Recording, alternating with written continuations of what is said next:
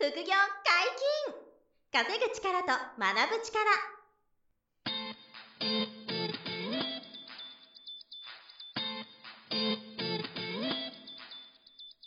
この番組は稼げるようになりたいを叶える副業アカデミーの提供でお送りいたします。副業アカデミーはあなたが副業で稼げる状態になることにコミットしたスクール。初級コースから上級コースまでさまざまなジャンルの副業ノウハウを学んでいただけます詳しくは副業アカデミーで検索くださいこんにちは、小林正弘です。山本博です。よろしくお願いしはい、よろます。しくお願いします。本日は二人でお届けしますが、何のお話でしょうか？はい今回は、はいえーおすすめのうん。資産運用4つのステップなるほど。っていうことで、はいはいはいはい。まあ散々資産運用の話、うんこれまでしてきてますけど。あのこの間とあるメディアさんからちょっと取材いただいた時に、はい。どういうところから資産運用を始めて、うんどういうふうにこう成長していけばいいんですかっていうご質問をいただいたんで、うんあちょうどいいなと思ってその時にあの一応簡単に4つのステップはいはいはいに分けたらいいかなって個人的に思ったので。ステップがあった方がやりやすいのは間違いないと思います。そうですよね。っていうのが資産運用っていうのは、うん。やっぱり現金が減るリスクがうんあるので、もちろんもちろん。少しずつ自分のその、レベルアップさせていって、そうですそうです、が確実にいいですよね。うん、あの最初怖いですよねあのリスクが。あそうです。はい、だから小さく始めるっていうところが再現性あるかなと思ったんで、なるほど。そこのお話をちょっと簡単にしてみたいな素晴らしい。と思います。はい、お願いします。でまず第一ステップが、はい。えズバリ投資信託うん。から始めるのがいいんじゃないかなとはいはいはいはい。思いますで投資信託は過去にもあの山中さんといううちのあの投資信託の講座の先生そうですねもはいはい登場いただいてるんでねよけれはいばそれも過去聞いていただきたいんはいですけど、はいはいはい。あのその投資信託っていうのは毎月数千円とか数万円から積み立てていって、そうですね。でそれをプロの、えー人が運用してくれると、うんうんうん簡単に言うとこういう仕組みはいはいですよね、はいはいで、えっと、毎月積み立てる額もある程度自分で決められるのとそんな大きな額じゃないと。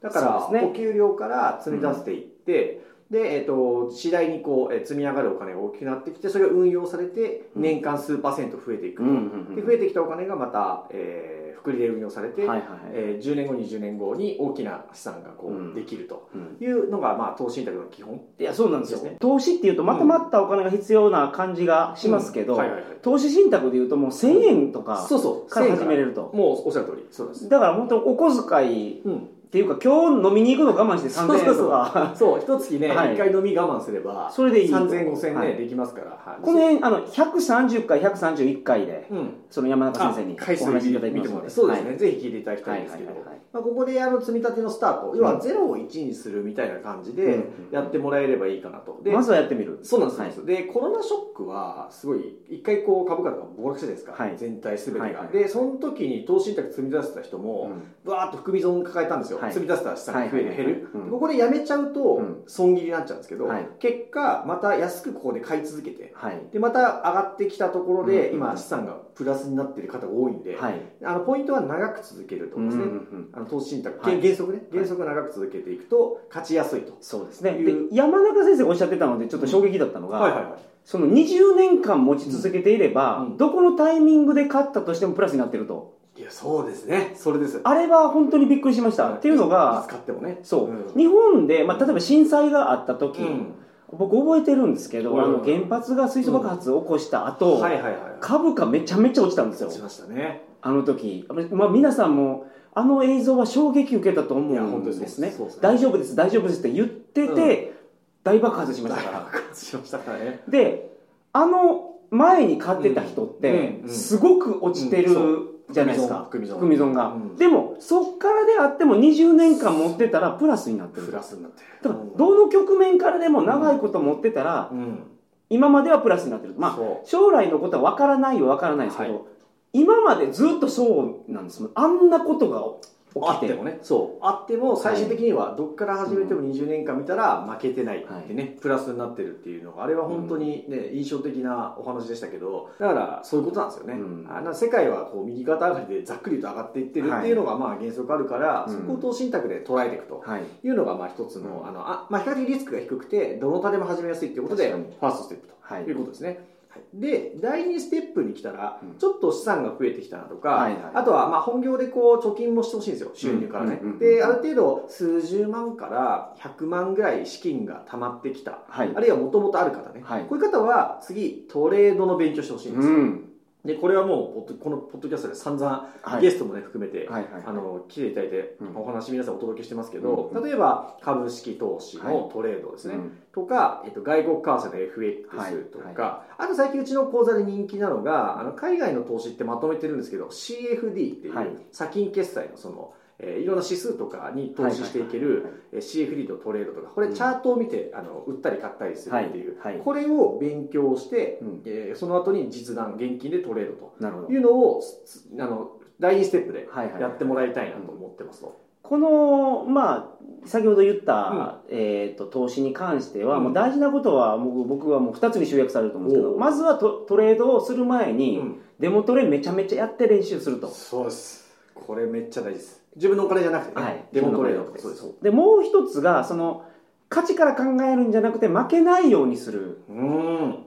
この2つに集約されてるのどの先生が言ってることもこれに共なしてますよね、はい。山本さんさすが。いやいやもう全部聞いてますから全部出てますからね。ら どうしても勝ちに行きたくなるんですけど、はい。最初はおっしゃる通り負けないための、えー訓練をして、はい。はい。えーそれをしかもデモトレード、うん。で今ツールがあるんで、うん。株でも FX でもあの CFD でもお金使わないでトレードできるんですよね、あの買ったことにする空売りしたことにするですね、うんうん。これであの負けないトレードをいかにできるかと。はい。負けなければトントンかプラスなんで、はいこれをあの訓練できてある程度の勝率とか、うん。あの損益率ですよね、うん。あの損より利益が何倍かっていうのを訓練して、でこれがある程度の数字超えてきたらあの現金を使ってそうですね。買ったり売ったはいりすると、はいはい。このステップを踏んでくれれば、うん。やっぱり投資信託では絶対に出ない収益が、はい。このトレードで生み出せるんですよ。確かにだからあのもちろん損切りしたり、うん。あのマイナスになるリスクがあるので、はい。あの余剰資金でやっていくのは当然なんですが、訓練すればするほどやっぱ上手くなるうんうんっていうのがあって、でうんこの間も僕あの新越科学っていう銘柄を、はいはいはいはい。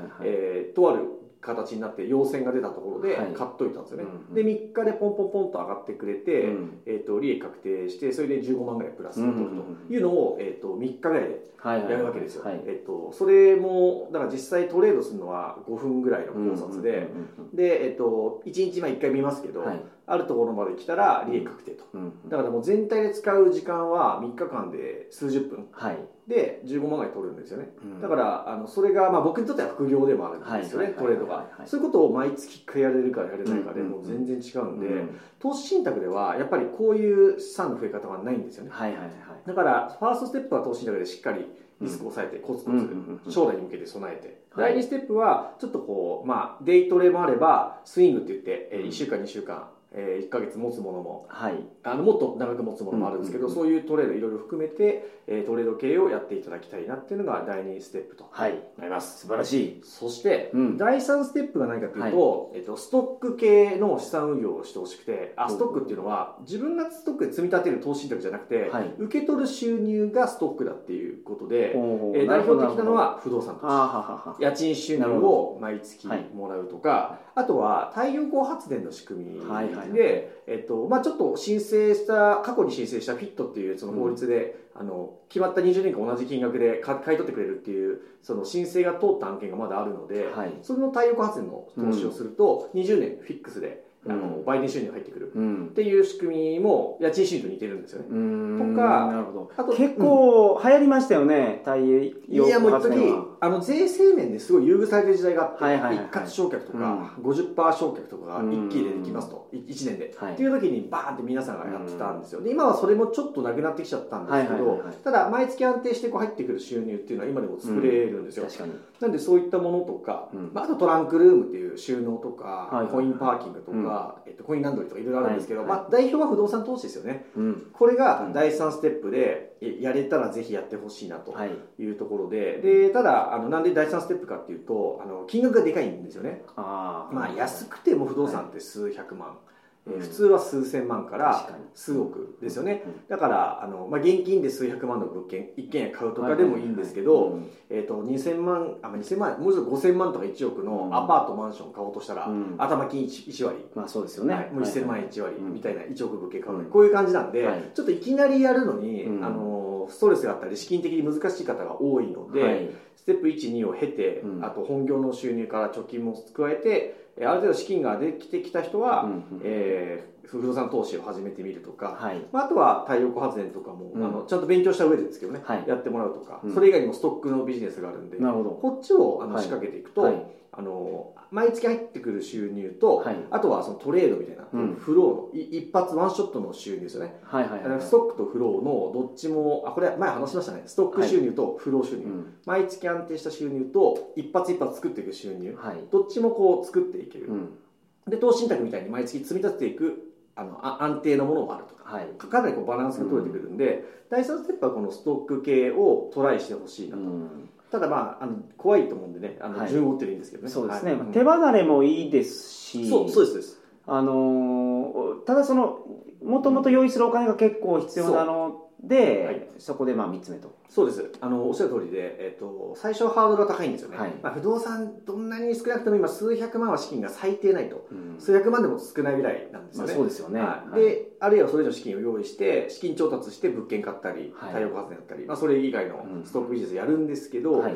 あの始まってうまく満室になったとか、うん。仕組みが出来上がった後は手離れがはい。いいので、うん。本当にやることがすごい少ないんですよ、はいはいはい。なんであの最終的にはやってもらった方がうん。いいかなっていうのがこの第3ステなるほど。ップということです、これが3つ目なんですね。これが3つ4つ目が想像つかないんですけど。4つ目ははい。賛否両論あるんで、やらなくても全然いいんですが、はもうちょっとリスクを取った投資っていうのが世の中いっぱいありまして。なるほど、はい。でそういったものに、えー、とトライするのもありはありと。ただはい。これはやらなくてもうんいいと思うんですけど、うん。僕とかはそういうあのいろんな投資にチャチャレンジする楽しさみたいなはい。のもあるんである程度資金とかに余力があったり、うん。あの毎月こう入ってるキャッシュフローがあったりはい。してもうちょっと利回り高いものとかないかなみたいな、うん。そういう景色が変わってくるんで、その時にやってみてもいいんじゃないかっていうのはいっぱいあって、はい。まあ例えば、えっと、全然やらなくていいんですけど、はい。例えば、えー、と両替機が各、えーホテル一流ホテルに置いてあってはい。その両替機の中のお金はい。をあのその投資するっていう仕組みとか例えばあるんですよ。あの要はこの機械の機械の中の機内資金っていうんですけどね、はい。ここに100万置いとくとかはいはい500万置いとくと、うん。それを両替してくれたらそこから手数料が入ってくる、まあ、自動販売機みたいな仕組みですよね、はいはいあれをもうあの30年ぐらいやってる企業さんがメーカーさんがいて、うん。そこに対してこう自分が機械の中のお金を投資すると、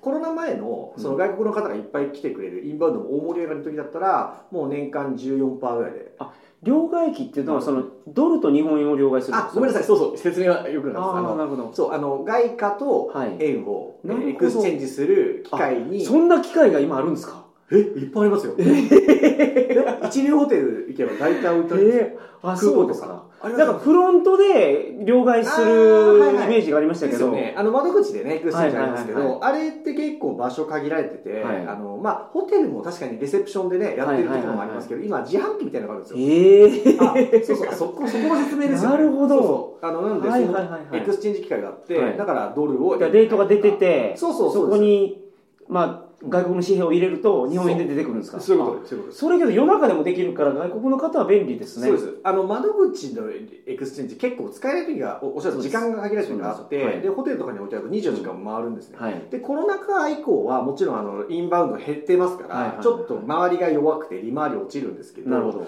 あのやがてこれがコロナが収束したりとか、うん。必ずいつかまた日本人日本に人がいらっしゃるのがはいまあ増えてきた時にまたぐるぐる回るんですけどね、うん。例えばそういうところに運用すると不動産投資とか、はい。えー例えばさっきのコインランドリーとか、うん。えー、と太陽光発電よりも利回りが良かったりはいはいはいはい。するのと、うん。あとはその過去の履歴実績ももう何十年経って、はい。っていうのが分かってリスクも低いなってなったら例えばそういうのに投資するとか、これ面白いですね。前やってた最新の副業あそうそうそう。あの当時は情報とかで。いそうそうろいろ上げてましたけど。そう。UFO キャッチャー投資ってあったじゃない UFO キャッチャーに投資するとか。似てますよね、あれもだからリスクありますけど、うんあの機械に UFO キャッチ投資して、えー配当がもらえる売り上げからもらえるとか、はいはい。はいそういうのにこう一部余剰資金を投資するですとかね。はい。なんであのそういうこう余剰資金ができた人がよりこう利回りで少しリスクもあるけど、うん。投資してみるっていう世界が、まあ、第4ステップにあって、て、はい。まあ、あと僕よくやるのはあの物販やってる人に、はい。えーあ企業とか個人事業主さんに投資して、うん。物販の仕入れ資金を。はい。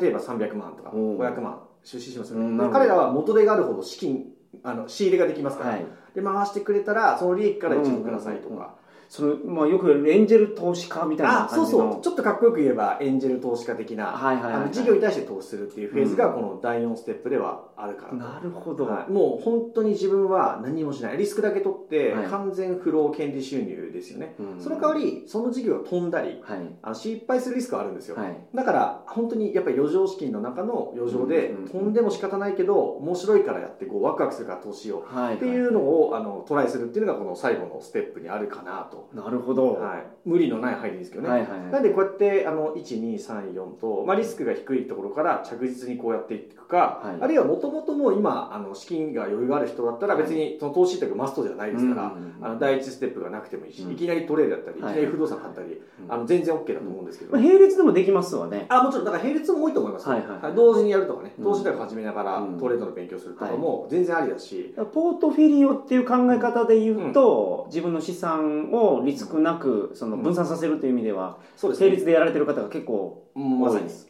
あそうだ1個言い忘れたのが、い。この4ステップのどこからでもいいんですけど、あの余剰資金の中の余剰資金で、はい。あの暗号資産。なるほど。仮想通貨は今このご時世ははい。取り入れてもいいと思います、うん。うん。これも絶対嫌な人はやらなくていいんですけど、はい。まあ僕からすると、えーまあ1万円でもいいから、はいはいはいはい。一旦あのビットコインでもイーサリアムでもうんちょっと持っとくっていうのは、うん。まあ、過去のね仮想通貨の回聞いてほしいですけどそれはあのこの第一ステップや第一ステップどこからにも関係なくはい。はい少資金で始められて、なるほど。で未来すごく面白いっていうことで、うんうん。マンゴー通貨も一つ、えーポートフォリオに入れられたら、うん。なおいいんじゃないかと、なるほど。まあ、こんな感じのステップかなと、うんまあ、金も同じかな。ちょっと加えちゃうと、はいはいはい金の投資も積み立てとか、うん。あの現物買いがある。はい。これもちょっとあのどのタイミングかでうん。一部余剰資金で入れていくと、やっぱり日本と日本円のリスクに備えられるのは、あの暗号資産か現物の金とか銀とか、あとは不動産なんで、はいはい。まあ、そこもちょっとあの頭に入れつつっていうのがうん。おすすめのこのステップかなと。なるほど。いうところですね。はいはいはいはい。まあ、各フェーズごとで、まあ、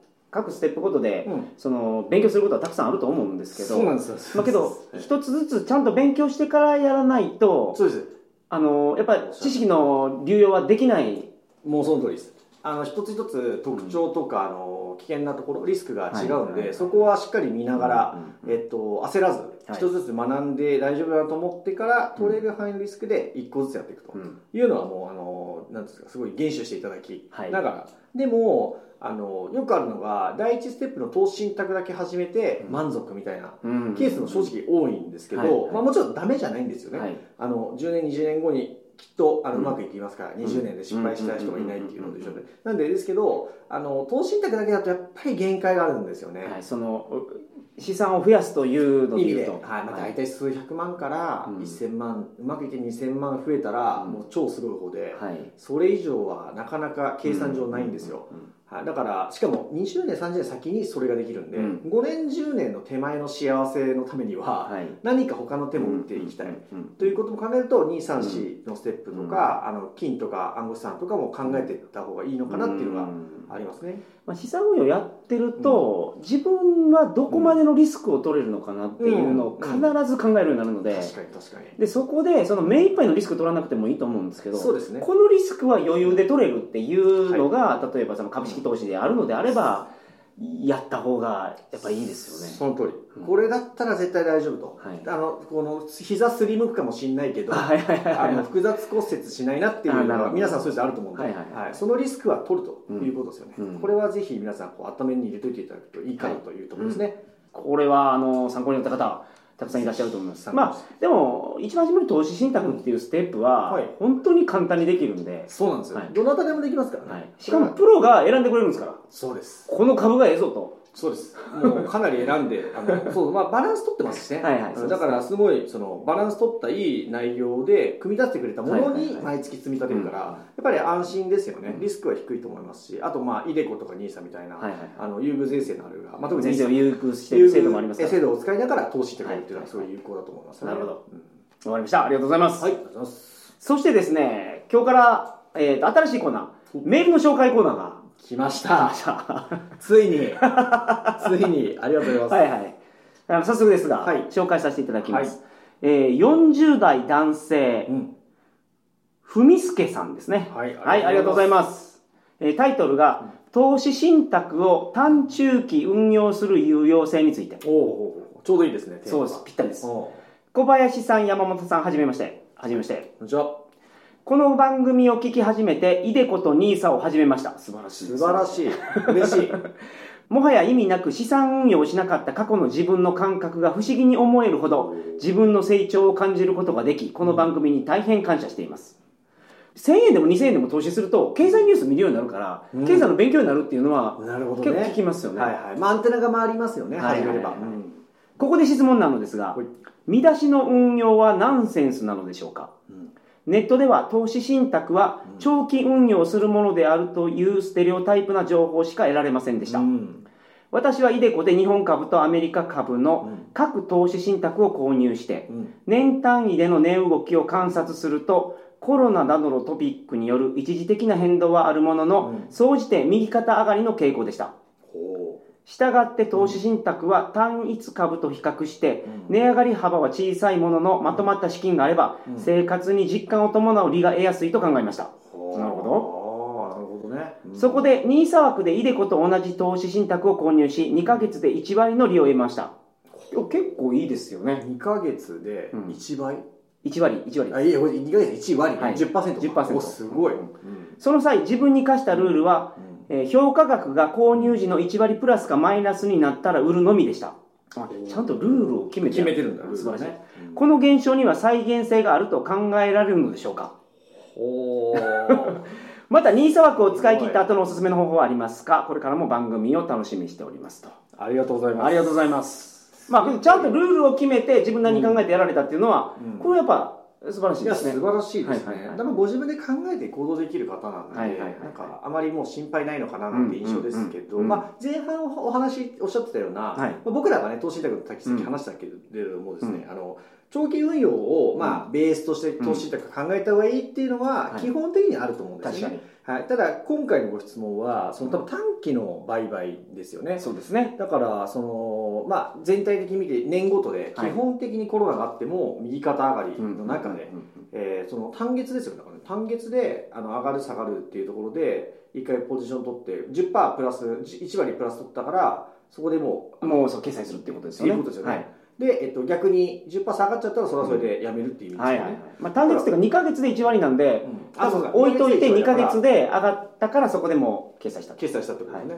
い、やあの結論としてはもうあの全然それで再現性出ているのであれば、あのありだと思います。あの、は新しい手段だなっていうふうに思はいはいってて、まあ、投資信託がさっきみたいにあの短くやめない方がいいってさっきお話ししたじゃないですか、はい。であれはその暴落した時にそこでこう狼狽してというか、ひよっちゃってやめることによって、うん。後で戻ってきた時、うん。いやドルコス平均みたいな効果がなくなっちゃうからやめた方がいいよっていうことなんですけど、うん。今の話だったらあのマイナ10%になっちゃった時に多分損切りするル,、ールだと思うんですけど、そういうルールもご自分で決められうん。てやっていれば、あのすごくあの面白い聞いたことはなかったというか、はいはいはい。新しいトレード方法、うんうん。あトレードじゃないですけど新しい運用方法。うん。かなと思うんですけど、まあ、でもあの個別銘柄で同じようなことがその考察できてやれるならば、例えば日経225に日うん。本ツイッターダブルインバースとか、はい。そういったものでもその1年スパンの考察して、はいはいた2ヶ月収支でとか、うんたうんでどうだとか見てうん。売り買いできるなら、うん。まあ、それでもいいだろうし、うんだから投資信託の仕組みを使って短期のその売買でうん。利確損切りするテクニックは、うん。まあ、あの再現性がおそらくあるのでしょうからそれはいいと思うんですけど、うん。えー、と長期で積み立てていく本来のその投資信託の価値が少しこうなんですかなくなっちゃうっていうデメリットははい。やっぱりあるかなと。うん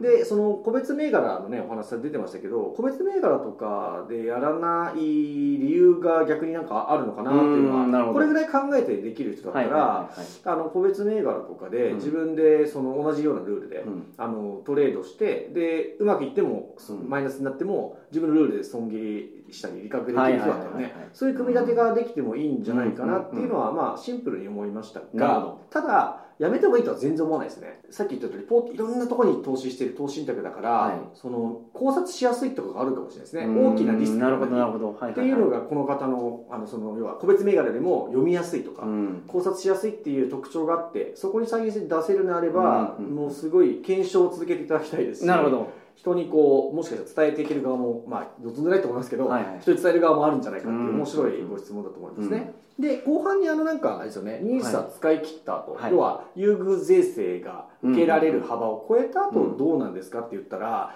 これ正直言うと,、えー、ともうその優遇税制がなけなくなれば通常の株式投資のはい。あの税率が20%しかないんで、そっちですよね。うん。そこにこう今度はまあシフトするというかやっぱり個別銘柄とか、うん。あっちのトレードとか資産運用が次に来るでしょうね、あのそれ以外になっちゃうとあの例えば、えー海外の証券会社で FX とかやるとはい。雑所得、うんそうですね。あと暗号資産も利確したら現状雑所得なんで、個人の場合ですね、なんで税率はガーンと高くなって累進課税なんですよ、だからまあ日本の株式銘柄とかであれば、えー利益20%しか取られないんですよ、うんうんうんだからそこに次は行くのがいいのと投資信託のところでそのトレードのノウハウが確立すれば、うん。やっぱりそれをしつこいですけど個別銘柄の展開して、うんなるほど。再現性があればですね、はいはい。それであの利益は20%しうん。か課税されないとうん。いうところでやっていくのが次のまあステップなのかなと思いますね。素晴らしい。そんなところですかね、はい。まあ、僕の立場からアドバイスすることはないんですけど、この文章を読み読み限り、うん。まあ、始めたばっかりの方うん。あと思うので、はい。そのルールを作るじゃないですか。はい、これ運用するのが思ってたより難しいんですよ、なるほどね。あのルールを作った通りにやるのが難しい。えそうです。だから1割上がったらもう利確する。1割下がったら損切りするって決めてるんですけど上がったらまだ上がるんちゃうか？って思うし。あるあるですね。いやそうなんですよ。もっと上がるっしょ。もうもう一日だけ待ってみようみたいなね。そうなんですよ。これが、これがまずあの、まあ、まだ迫ってきてないかもしれないですけど、うまくいってたら、その、初めはルール通りやってても、うんルール通りに運用できなくなるんですよ、人間っていうのは。これがね実際経験すると分かるんですけどねはい。あので、お終わった後に、なんであの時ルール決めてて、あの通りにやらなかったのかなって、後で考えるけど、またそのルールを、その、守れなくなるっていう。守れなくなってね。これでもあの訓練するほどはい。それも抑えられる傾向はあると思う自分のルール通り終わるっていうのは、うん。そのそういう筋肉がつくじゃないですけど、はい。最初できないんですけど、はい。だんだん繰り返すことに痛いの見たりして、で自分のルール通りやるっていうのが、こうあの筋肉がつけば、はい。ちゃんとできるようになって結構だからそのここに出てくれてる副業アカデミーの先生の方もそのやっぱり人間は弱いと。そだからルールを決めてるだけじゃうまく運用できないっていうところまでうん。ちゃんとお話しされてますもんね。それすごく口酸っぱくおっ皆さしゃるのであのその自分が弱いとか人間は弱いんだっていう肯定ですよね、はい。はい。まずそれがありますよね、うん。はい、い一歩間違えればもっといけんじゃねえかって欲に負けるみたいな、はいはいはいこの人間のその煩悩といいますかね、はい。絶対ありますから、はい。だからそれは訓練して、うん。まあ、約束守れなくて損した場合が出てきて そう。そこの結果確立していくもんだと思います、はい。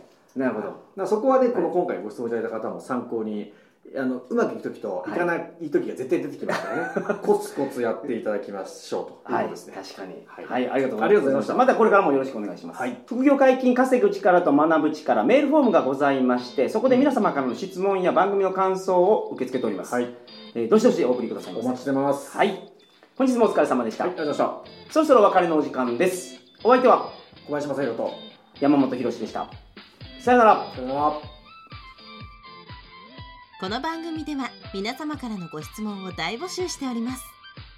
副業に関する疑問質問など副業アカデミーウェブサイトポッドキャストページ内のメールフォームよりお送りくださいませ。